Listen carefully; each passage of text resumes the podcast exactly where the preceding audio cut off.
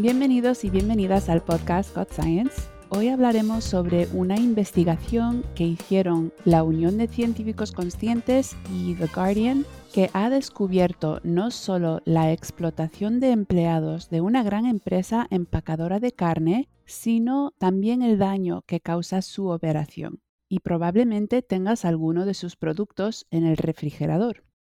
Una de las funciones del Departamento de Justicia de Estados Unidos es de hacer cumplir leyes antimonopolios.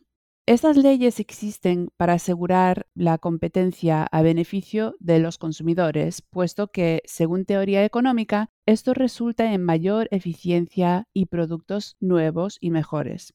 Pero durante las últimas décadas, el Departamento de Justicia ha hecho poco para prevenir la formación de casi monopolios, lo que ha permitido que algunas empresas crecieran muchísimo. Con ese crecimiento, las compañías han llegado a dominar sus mercados y a controlar la política con su tremendo poder social y económico. El Departamento de Justicia existe precisamente para evitar todo esto. Sin embargo, ha permitido que estas compañías gigantescas se tragaran casi toda la competencia y ahora vemos monopolios y casi monopolios en varias industrias que dañan tanto al consumidor como al trabajador. El que sale ganando siempre es la empresa.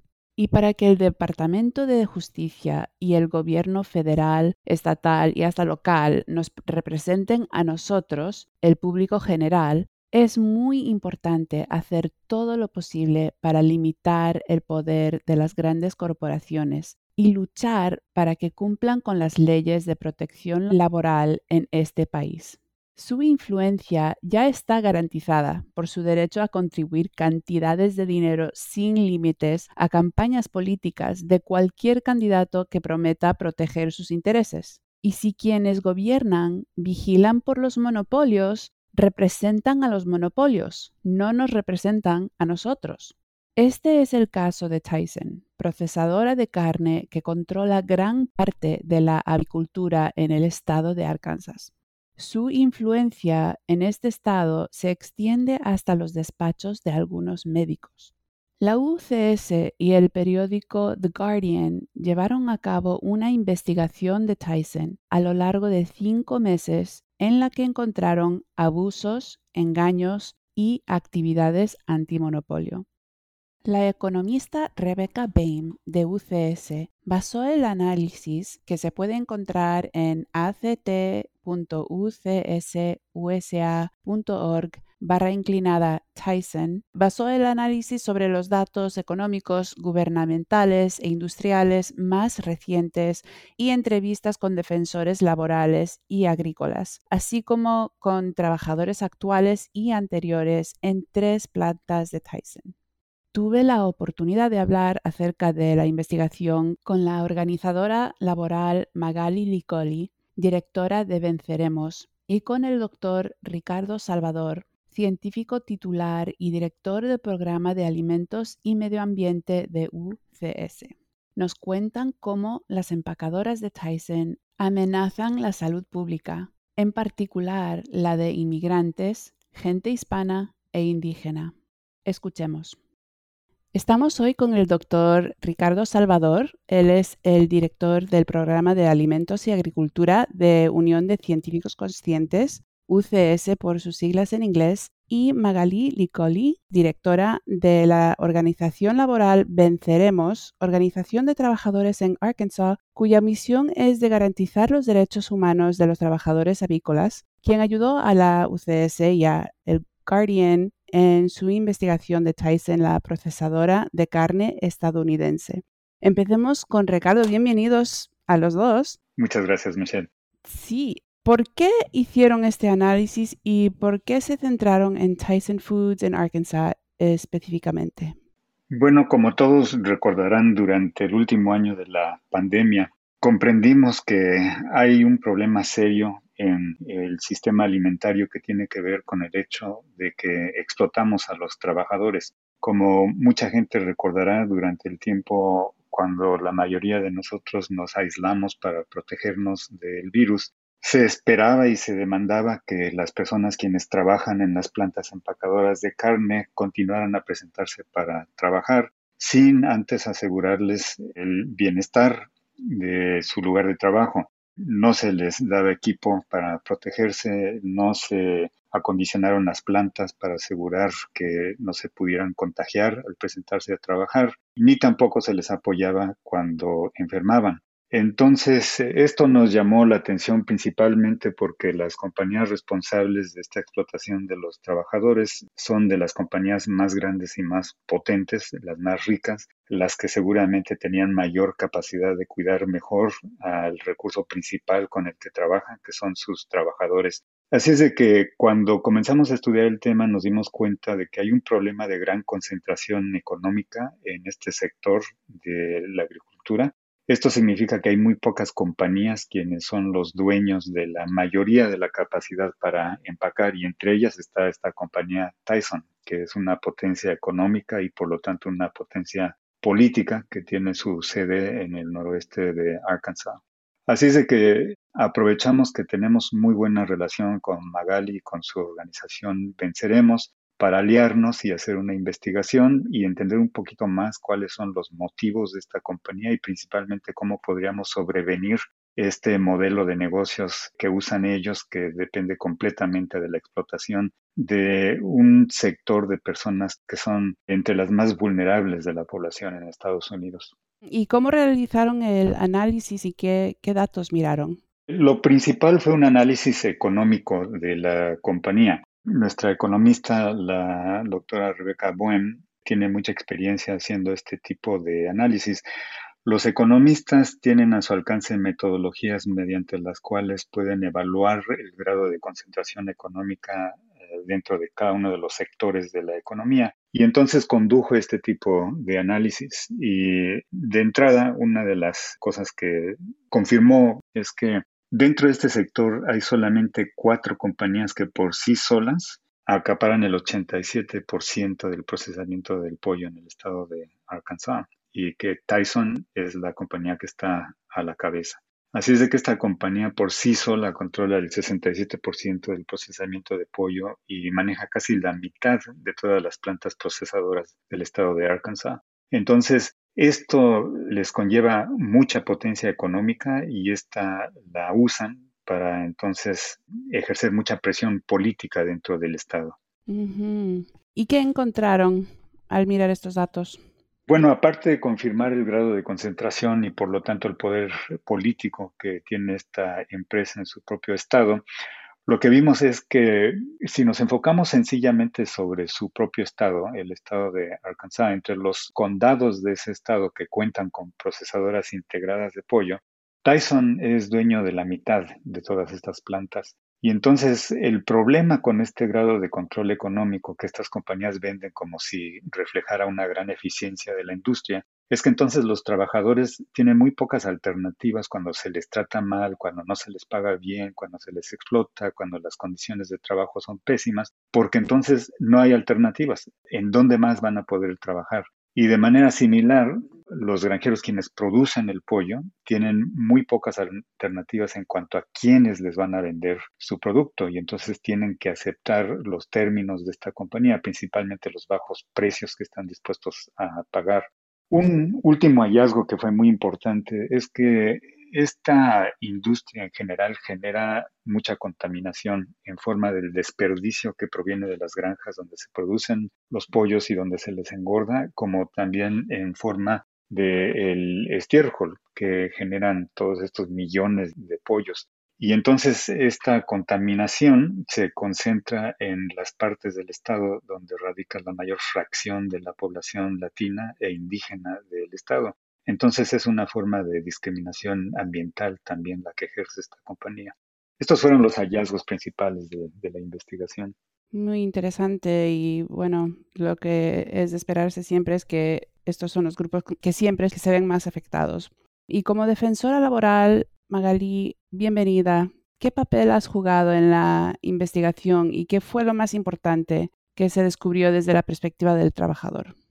Bueno, muchísimas gracias por la invitación y bueno, pues nuestra participación en este reporte se basa básicamente pues en la experiencia que nosotros tenemos trabajando, yo por ejemplo, organizando con los trabajadores aquí mismo en la casa de Tyson y pues obviamente de los años que tenemos, los retos que hemos tenido en cuestión a los salarios de los trabajadores, a los beneficios de los trabajadores, que realmente hay muy poca ayuda o, recursos que hay aquí que con los que podemos contar.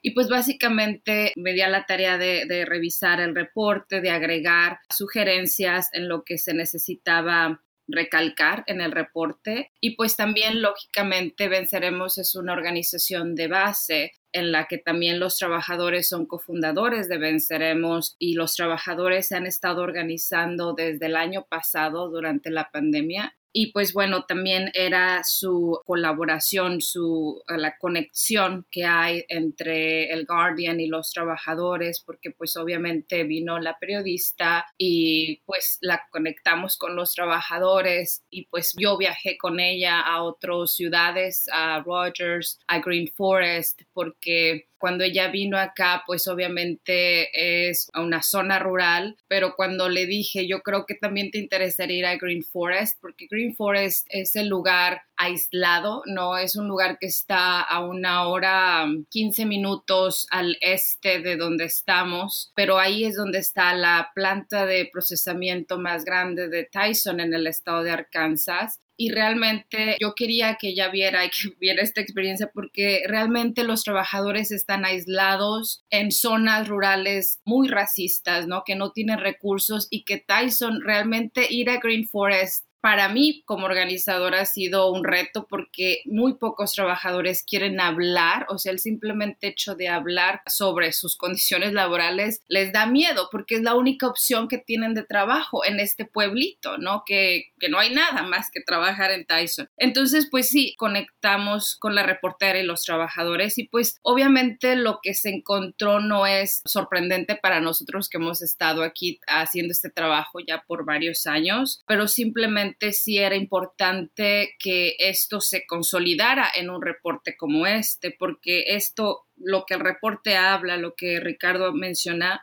es básicamente lo que hemos estado viendo y viviendo aquí de, ya por años, ¿no? Volvemos en breve con la segunda parte de nuestra entrevista. El podcast Science es presentada por Unión de Científicos Conscientes. Para más programas como este, diríjase a es.ucsusa.org barra inclinada recursos barra inclinada podcast.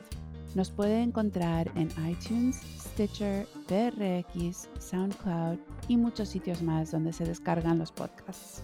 Para una transcripción de esta entrevista o enlaces con más información sobre este episodio y las biografías completas de nuestros invitados, vaya a es.ucsusa.org barra inclinada recursos barra inclinada podcast. Ahora de vuelta a nuestra entrevista. En, esos viajes, ¿cómo han visto que ha afectado a la población latinx, en particular las prácticas de Tyson? Bueno, pues es bastante lo que afecta a Tyson en el estado de Arkansas. Por ejemplo, cuando yo empecé a organizar en el 2014, yo empecé pues que trabajaba en una clínica comunitaria que está a una cuadra de la planta más grande de Springdale de Tyson, de la Berry Street Plant. Ahí recibíamos todos los trabajadores de ex trabajadores porque muchos trabajadores ya no pueden trabajar debido a las consecuencias que les ha traído trabajar en esta industria. Muchos ya están deshabilitados para mí al principio era como, ok, pues es un caso, pero ya después era diario casos similares. Para mí ya pues era, presentaba una cuestión repetitiva, un problema sistemático. Y pues después de eso, pues obviamente me di cuenta que nadie quería hablar de los problemas de los trabajadores que se les consideraba inmigrantes, pero no trabajadores de polleras, ¿no? Entonces, para mí abrir esa caja de Pandora ha sido también un reto en la comunidad porque realmente nadie quiere hablar de eso. A mí me sorprende mucho que, por ejemplo, el año pasado los trabajadores han estado dando sus historias, sus testimonios a los medios nacionales, medios locales, y aquí realmente ellos pasan desapercibidos todavía, ¿no? Entonces, ah, afecta porque, por ejemplo, muchos de estos trabajadores que han tenido accidentes en las plantas de Tyson los corren eventualmente porque ya son inservibles para la compañía, son desechos, o sea, últimamente estos trabajadores son vistos como desechos y los corren. Una vez que corren al trabajador por un accidente o, o el trabajador sufre un accidente en el trabajo, para mí era realmente sorprendente que no podíamos encontrar abogados que tomaran casos de compensación para un caso de robo de salario también es demasiado difícil que estos casos prosigan. Casos de acoso o de discriminación también son súper difíciles que prosigan. Entonces realmente se vive aquí en una situación de desesperanza, ¿no? Para muchos trabajadores, porque cuando yo como organizadora voy con ellos y les animo a organizarnos y todo esto, también es un proceso, porque los trabajadores en primera tienen que creer en tu liderazgo, tienen que creer que tú sí eres real, que no estás tratando de trabajar con la compañía para pretender que los ayudas, ¿no? Es un reto de también que los trabajadores crean que sí se puede hacer algo, porque eh, vivimos en una zona en la que todo tiene una estampa de Tyson, ¿no? Entonces es imposible para estos trabajadores pensar que Tyson va a tomar la responsabilidad, ¿no? O sea, realmente hay una desesperanza en el pueblo, ¿no? De que nadie puede contra Tyson. Inclusive a mí los trabajadores me dicen, no, Magali, es que nadie puede contra Tyson aquí, ¿no? Entonces, para mí, pues también es un reto, ¿no? El emocionarles, el animarles de que sí se pueden hacer los cambios, aunque estemos aquí en la casa de Tyson, ¿no? Claro, claro. ¿Y podrías describir cómo es vivir en una comunidad cerca de una de estas plantas procesadoras de pollos de carnes? Bueno, pues para mí, por ejemplo, pues obviamente no es lo mismo que para los trabajadores de que trabajan en estas polleras, ¿no? Vivir aquí y organizar aquí, pues como lo dije de un principio, ha sido un reto porque obviamente estas compañías tienen tanto poder eh, político, social, ¿no? Estas compañías, Tyson ha creado un sistema de, donaciones, de dar a las comunidades, a, organizaciones para, para, otros tipos de, de, asuntos comunitarios y pues ha creado esta sensación de respeto en mucha de la comunidad, ¿no? O sea, si tú vas afuera y hablas de Tyson, todo el mundo habla bien de Tyson porque crea trabajos, pero esta idea de que crear trabajos, ok, pero ¿qué tipo de trabajos están creando, no? ¿Cuál es la consecuencia a largo plazo de estos trabajos en nuestras comunidades? Y pues obviamente ha sido un reto para nosotros establecer inclusive esta conversación en mesas donde se habla sobre equidad, sobre derechos humanos, sobre justicia, sobre cómo avanzar a Arkansas para mejor todavía a mí me cuesta trabajo establecer que para lograr eso tenemos que hacer que estas compañías hagan lo que es correcto para nuestras comunidades, ¿no? Y muchas veces se desliga el problema. Ok, se habla de equidad, pero no se habla de Tyson y lo que crea en la comunidad, ¿no? Entonces, para nosotros, pues también para mí como líder ha sido un reto el que si nosotros vamos a estar en una mesa hablando de esto, se tiene que hacer normal, ¿no? Se tiene que crear esa normalidad de hablar sobre estas compañías, lo que están haciendo.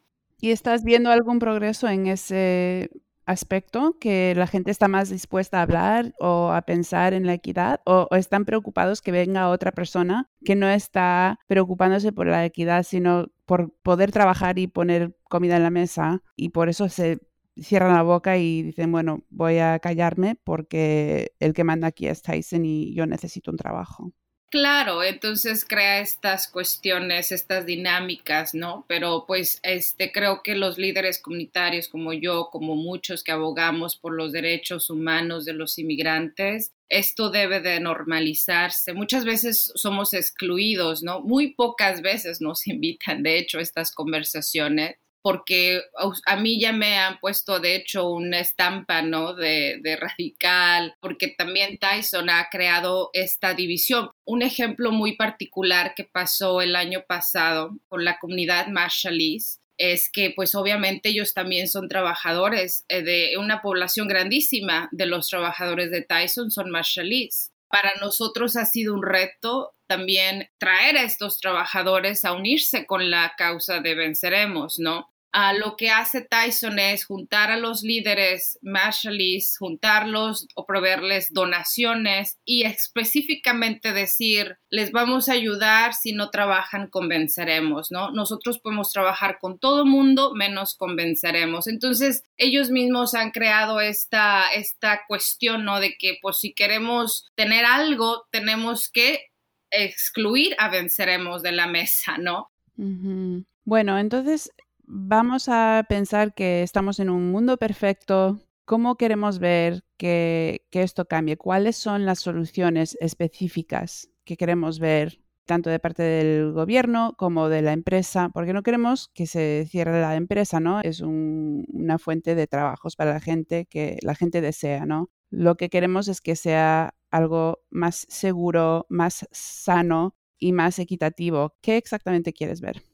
Ah, bueno, nosotros como en este trayecto de, de, organizar, de buscar soluciones, pues este, nosotros tenemos bien claro cómo queremos resolver la situación que pasan los trabajadores en las plantas de pollo. Y bueno, en este, en este búsqueda de soluciones, terminamos en el 2018 viajando a Immokalee, Florida, para aprender sobre el modelo de responsabilidad social dirigido por trabajadores y es un modelo que funciona, que lo vimos, que tiene impacto en la mejora de los trabajadores y sobre todo que hay esta, este mecanismo de monitorear los cambios, de traer consecuencias en el mercado a estas compañías, porque se enfoca básicamente en que los trabajadores creen su propio código de conducta en base a las demandas que ellos quieren, a lo que ellos quieren ver en su lugar de trabajo. El código de conducta es hecho por, con los trabajadores y con este código de conducta pues obviamente se va a forzar al comprador, ya no es, va a ser Tyson, sino los compradores de Tyson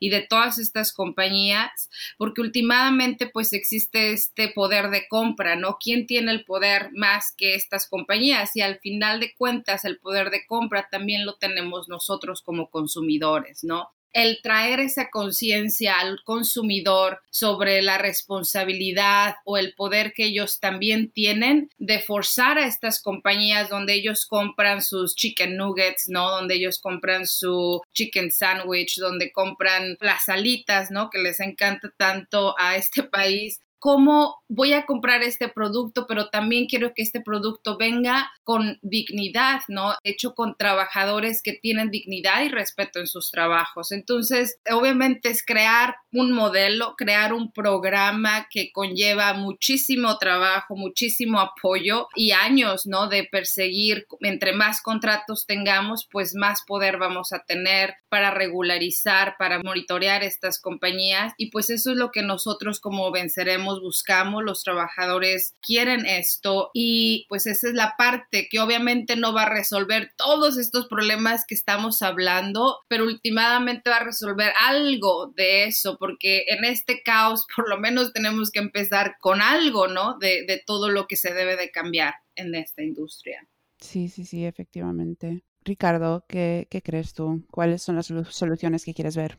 Estoy plenamente de acuerdo con lo que ha descrito Magali. En primer lugar, como insisto, el recurso principal para que existan todas estas industrias es su mano de obra. Entonces, se les debe protagonizar en todo reglamento, en todo modelo de negocio, y creo que esto se puede formalizar mediante las políticas tanto nacionales como federales que pertienen a los derechos del trabajador. Porque eh, los escuchas deben conocer que los derechos que tenemos todos como trabajadores, la mayoría de nosotros en Estados Unidos somos empleados, son derechos de los cuales se les exime a los dueños de estas compañías en la agricultura. O sea, a todos los demás se nos protege en cuanto a la calidad del trabajo, el espacio en donde trabajamos, los derechos que todos tenemos, los beneficios que se nos deben proporcionar y se eximen a los que trabajan en el sistema alimentario. ¿Por qué? Porque estas son las personas más vulnerables quienes no pueden reclamar sus derechos, muchos de ellos, como Magali lo ha descrito, personas indocumentadas, que cabe describir aquí en un paréntesis que debe ser muy importante. Estas personas indocumentadas están respondiendo a la dinámica más central y más importante de toda economía, que es la dinámica de oferta y demanda la demanda para este tipo de trabajos en Estados Unidos no la surte el trabajador norteamericano. Entonces, ¿quién la surte? Pues los emigrantes. Entonces, esto significa que para que nosotros podamos comer necesitamos a estos trabajadores inmigrantes, pero no los reconocemos con estas políticas migratorias. Entonces, ¿qué significa eso? Eso significa que nuestras políticas migratorias son eh, dos cosas. Una, nuestra política laboral y en segundo, nuestra política que sanciona la explotación de personas que de otra manera no pueden exigir sus derechos. Entonces, todos los que nos alimentamos a base de este sistema en Estados Unidos debemos reconocer eso y abogar porque esto cambie. Pero volviendo al tema central, Debemos utilizar reglamentos que existen, pero que no se practican para limitar el grado de concentración económica en cualquier sector de la economía, porque de esto deriva el gran poder que tienen las compañías como Tyson, así como lo ha descrito Magali. Ellos pueden especificar las condiciones que les convienen a ellos y por el gran poder político que tienen generan temor a que se les oponga. Entonces debemos aplicar los reglamentos que ya existen, las leyes que ya existen para prevenir los monopolios, para que entonces se les pueda regular mejor y prevenir que este tipo de explotación exista. Sí, es cierto que a las empresas como Tyson se les ha permitido acumular demasiado poder e influencia porque no se están observando las leyes antimonopolio, como has dicho, y también porque no hay límites sobre sus contribuciones a campañas políticas. Bueno, Muchas gracias, Ricardo, y también gracias a Magali por estar aquí y hablar de este tema tan importante. Bueno, muy bien. Bueno, eh, Magali, no sabes cuánto te agradezco que te hayas tomado el tiempo y también por tu apoyo para este proyecto. Me da mucho gusto que haya resultado todo. No, gracias, Ricardo. Me dio gusto estar haciendo esto contigo. Hablamos pronto. Órale, que te vaya bien. Igual, hasta luego, Michelle.